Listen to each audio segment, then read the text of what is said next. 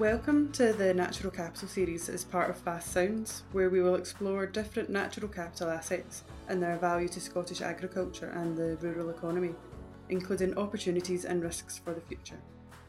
I'm Rachel Smillie, the host of the series. Producer is Iain Boyd, as part of the Farm Advisory Service in association with the Scottish Government. Over the next few episodes, I will be joined by a wide range of farmers and experts to discuss and debate a variety of natural capital resources important to Scotland, including topics on Scotland's rainforests, peatlands, water, arable, and finance. So, lots of great content to cover over the next few months. This is our first episode of the series, and in this introductory episode, we are joined by Dr. Hannah Rudman, who will be breaking down what natural capital is and why the farming community should be interested. Dr. Hannah Rudman is co director of the Thriving Natural Capital Challenge Centre at SRUC. Her work focuses on digital and data innovations and how they can help the natural economy sector address the grand challenges of climate change, food safety and security, and loss of biodiversity. Welcome, Hannah. It's great to have you on the Natural Capital podcast interesting bio and a range of really important issues you work on. Would you like to expand on any of the points? Yeah, thanks, Rachel. It's great to be here. Thanks for the invitation. I'm also convener of trustablecredit.com, and that's an adhocracy creating international and open standardized processes for digital devices and their data that might measure carbon sequestration or biodiversity and nature improvements. And uh, I'm also on the executive management team of Agrimetrics, which is a UK agritech centre and I'm an expert evaluator for the European Commission's Research Executive Agency. And the final thing that I wanted to mention is that I'm also co leader of the Scottish Nature Finance Pioneers Group, and that's a network of over 250 organisations from farm to finance that work together on developing natural capital projects and learn as well about natural capital. So I'll be sharing uh, this podcast on uh, that network. But if you would like to join that group, then do email me, hannah.rudman at sruc.ac.uk. In this episode, we wanted to introduce the topic of natural capital and why it is important. This is episode one of a six part series on FAS sounds and we will discuss what is going to be covered over the next few months. Remember to like, follow, and subscribe to listen to all the episodes in the series. Natural capital, it's a term that we are hearing more and more of. What is it, and where does it, the term natural capital come from? Is it something that farmers would know by a different name or terminology? Well, the natural capital metaphor was actually first used in the 1970s by an economist, and then it subsequently formed part of the Forum for the Future's five capital models of sustainable development. I mean, the Scottish Forum on Natural Capital defines the term as renewable and non renewable stocks of natural assets, including geology and landscapes, soil, air, water, and all living things. So that means species and communities, i.e., us, that combine to yield a flow of benefits to people. So it's a concept that enables us to think of our natural environment as an asset, and that asset provides ecosystem services beneficial to our society and economy. Now, some of these, like food, uh, private goods because individuals can own and profit from them. Some of them are public goods like climate change mitigation, and they're obviously available to anyone, and society benefits rather than individuals. Now, many businesses rely on natural capital and ecosystem services, and they'll invest in nature to protect their private goods. So, for example, agriculture production leads to private goods, the harvest, for the producer. But whilst it's doing that, it generates some environmental costs, such as its carbon footprint. And funding from either public or private sources might be offered to farmers to encourage more sustainable practices that create those public goods that primarily benefit the public over the longer term, rather than providing just short term private benefits how does natural capital intersect with farming policy and national climate change and biodiversity targets? That's a great question because I think nature provides critical societal benefits to individuals and communities around the world. And really, what is it? It's a combination of soils, species, communities, habitats, and landscapes. And they provide ecosystem services. Those ecosystem services give us food and water that keep us and other species alive. They help with uh, carbon sequestration, carbon capture and removal, and they offer protection from soil erosion and flood risk and habitats for wildlife and pollinators and spaces for recreation and well-being. So, if we view nature as natural capital, recognizing the true value of nature's assets, then natural capital becomes an economic asset that businesses need to pay fairly for and that we invest in to ensure that natural stock isn't driven below critical thresholds and to ensure that assets can regenerate. So, in fact, a major survey of farmers' attitudes to changes in the government's agricultural policy, um, and this was a survey in England, so it showed that English farmers recognise the need for the environment and animal welfare to be prioritised in future government policy, and we're seeing that. And it acknowledged that link between a thriving natural world and successful farming. So 80% of the, the survey respondents believed that the health of the natural environment, natural capital, is important or very important for their farm business. And in Scotland, we've currently got an agriculture reform implementation oversight board, a catchy name there, uh, but we can shorten it to ARIOB. And that's been established to support the implementation of policy ref- reform and is really about incorporating recommendations from farmer led groups around topics such as cutting emissions across agriculture and supporting the production of sustainable, high quality food and addressing those twin crises of climate and loss of biodiversity. So, because the Common Agriculture Payment Scheme is being replaced and the work is being done at the moment on testing uh, new schemes, then that consultation um, and that work of ARIOB is kind of moving us towards a future agriculture bill and that will probably be uh, announced and consulted on uh, later this year. But it will ensure that farmers are supported to restore and protect natural capital at the same time as generating the uh, food products that we need. And you've mentioned ecosystem services. It's another phrase that's being used nowadays. What is the relationship between natural capital and ecosystem services? So, human capital, manufactured capital, which includes the built environment, and financial capital, the capitals that are routinely considered in financial and management decisions.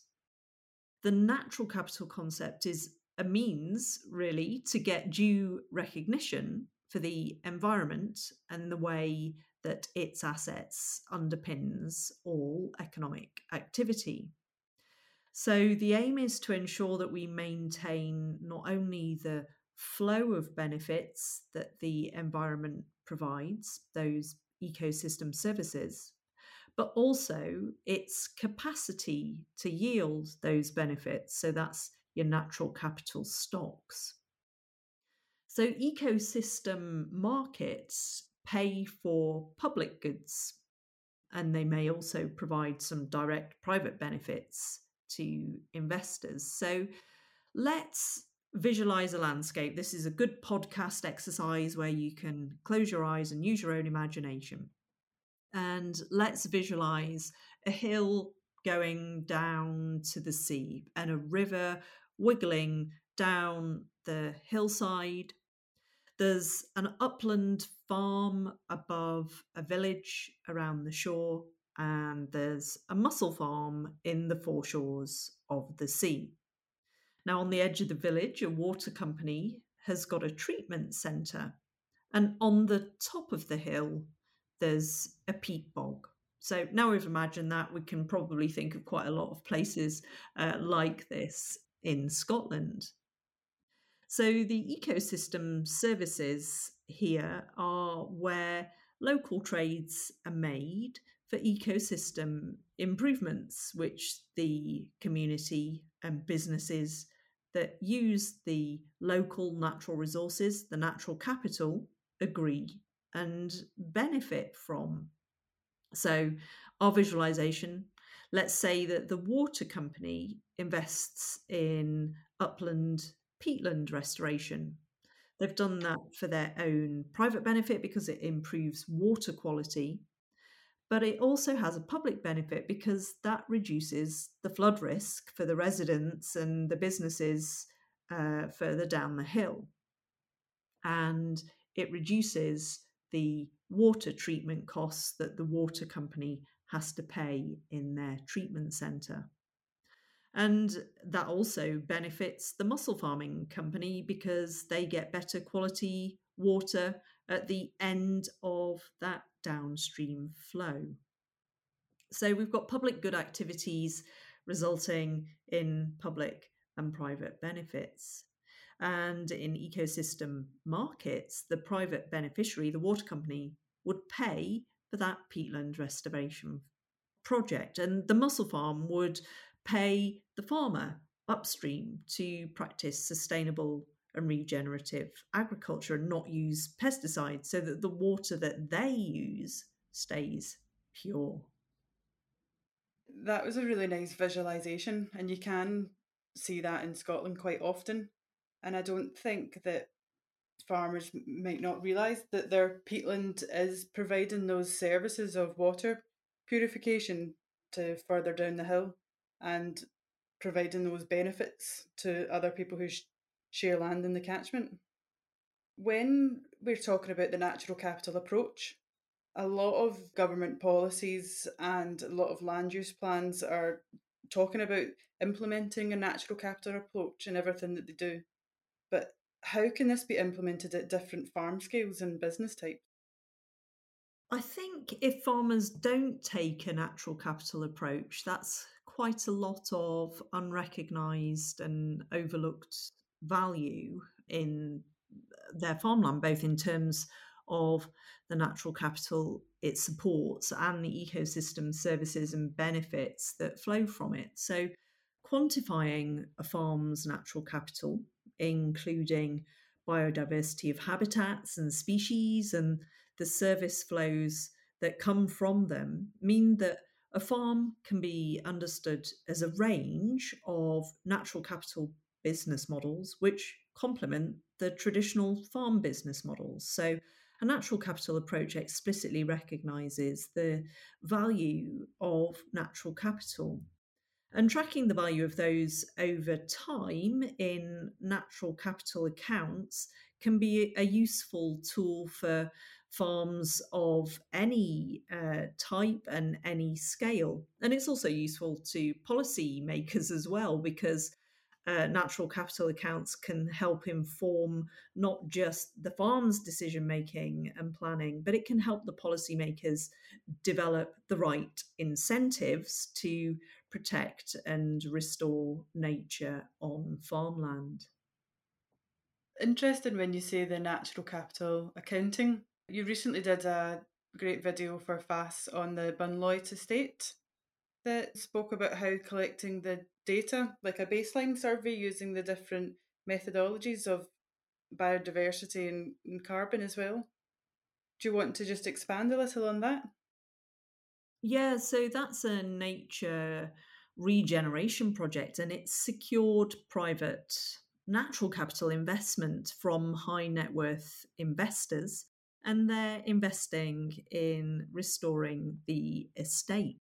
So, Jeremy uh, Leggett is one of SRUC's entrepreneurs in residence and has bought the estate that we're talking about, Bunloit, on the edge of Loch Ness. And last year I made a film with the Bunloit team about how they were measuring the estate's natural capital baseline, um, just beginning to do that natural capital accounting. And it's a really important data set for them to have because it enables future measuring to show the comparison against the baseline, the improvement created by the investment in regenerative activities.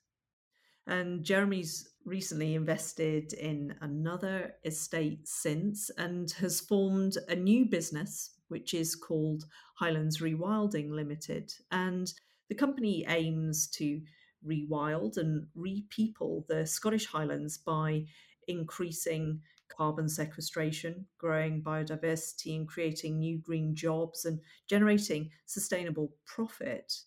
But that profit obviously has a purpose. And by managing land in this way, Highlands Rewilding's aiming to become a world leader in accelerating nature based solutions that help fight those existential and related crises of climate emergency and biodiversity collapse, as well as addressing the social inequality that we get with local rural economies.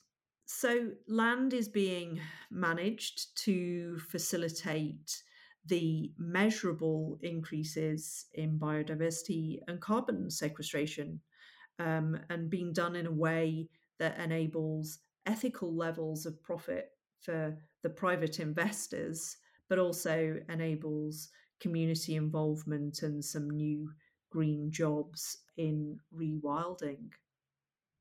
They really are doing some great stuff, and I think that's something that most of the rural businesses and from farms to estate level can do is taking baseline measurements of their land using such tools that have been carried out in that video.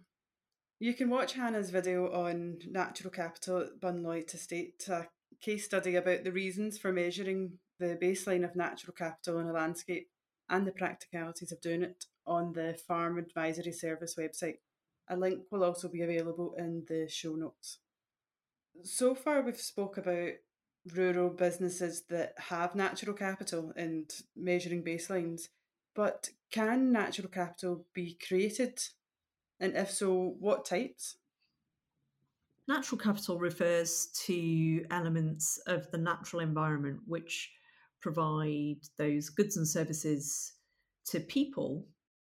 But a woodland can be regarded as a natural capital asset because from that woodland flows valuable benefits, those ecosystem services, such as flood risk reduction, such as carbon capture.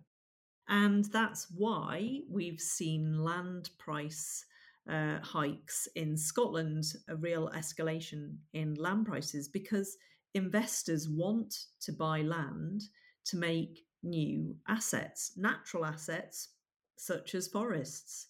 So natural capital composed of those many different sorts of things soils, wetlands, green spaces, hedgerows, and so on. So, yes, there's a great kind of hunger to create natural capital at the moment. And I suppose really it's quite closely related to the concept of green infrastructure as well. And that focuses on the idea that natural features should be planned and managed as networks that deliver value for, for people and society. So it's a big kind of topic at the middle of policy debate at the moment. The Scottish Government has just recently announced its interim principles for responsible investment in natural capital because you know it's not good for Scotland if our land is so expensive that no one in Scotland can afford to buy it anymore. So the government is intervening at the moment. The other thing that's happened is that there are a number of biodiversity strategies announced lately. The EU biodiversity strategy is very explicit. It says the EU's natural capital will be protected, valued, and appropriately restored by 2050. So, given that uh, farmers are responsible for so much of the UK's land management, they're on the front line um, and Scottish biodiversity strategy has just been published uh, last month, and that's currently under consultation. And it follows suit from what the EU strategy says. But do make your voices heard on that.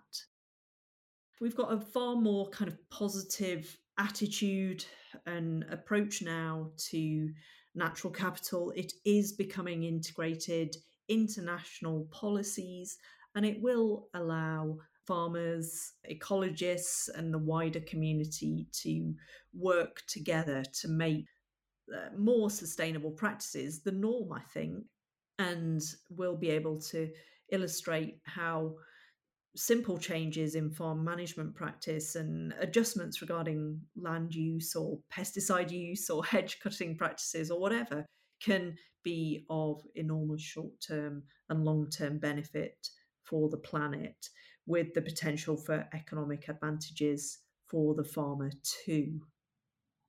What advice would you give to farmers just now? As you said, there's a lot of strategies coming out in in Scotland in particular. They hold most of the land, so a lot is being asked of them. What should they be doing and how should they be getting started?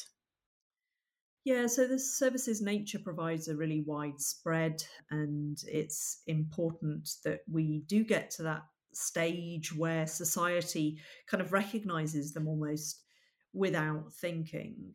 So farmers need to get comfortable with this concept and learn through podcasts like this. But we mm. must start accounting for the natural capital that farm businesses have now and the economic and environmental and social value that could emerge from improving and restoring the natural capital on farms. So, my advice is start your natural capital account now. Survey and measure the baseline of what stocks and flows of natural capital you have and work out if you can contribute to local ecosystem services and get local supply chains and communities aware of your farm business's potential to positively impact. When you say a baseline survey, over what period of time should farmers be taking a baseline survey? It's not just a one day look at their land. What's the period of time that they should be taking the surveys? So it's important to get a baseline survey of what the state of natural capital is on a farm at the beginning of any regenerative activity. So take those baseline surveys now, do them this year, get the idea uh, of where your natural capital account is at this point in time because what will be done in the future is the same measurements will be taken again and that will be compared against the baseline measurement to show the improvement which then means that a farmer might get paid for improving and regenerating those natural capital services. What is really exciting you at the moment in the natural capital It could be policy or finance. And is there anything coming on the horizon? Well, for me, uh, just kind of continuing what we, we talked about before, the Highlands Rewilding project is really exciting. This year, it's going to open up to any citizen who wants to be a shareholder. So, any of us, me or you, Rachel, could become shareholders in Highlands Rewilding. We could become a co owner of rewilding land. And that's going to be established through a crowdfunding campaign that uh, Highlands Rewilding is launching later this year. And I've got some exciting news as well, in that I've been invited to become a board member of the company, which will mean that I officially am ensuring that the governance of this new type of business is good for the planet and for people, and uh, making sure that Highlands Rewilding is accountable and transparent and doing things fairly and responsibly and ethically. So, for me, that's just an example of one business that is offering a really exciting opportunity and some new business models that will enable natural capital to thrive. If you're interested, then do check out the website and sign up to get the news from highlandsrewilding.co.uk. Thank you. Yeah, that is exciting that you're going to be involved in the Highlands Rewilding. It does look a really interesting project.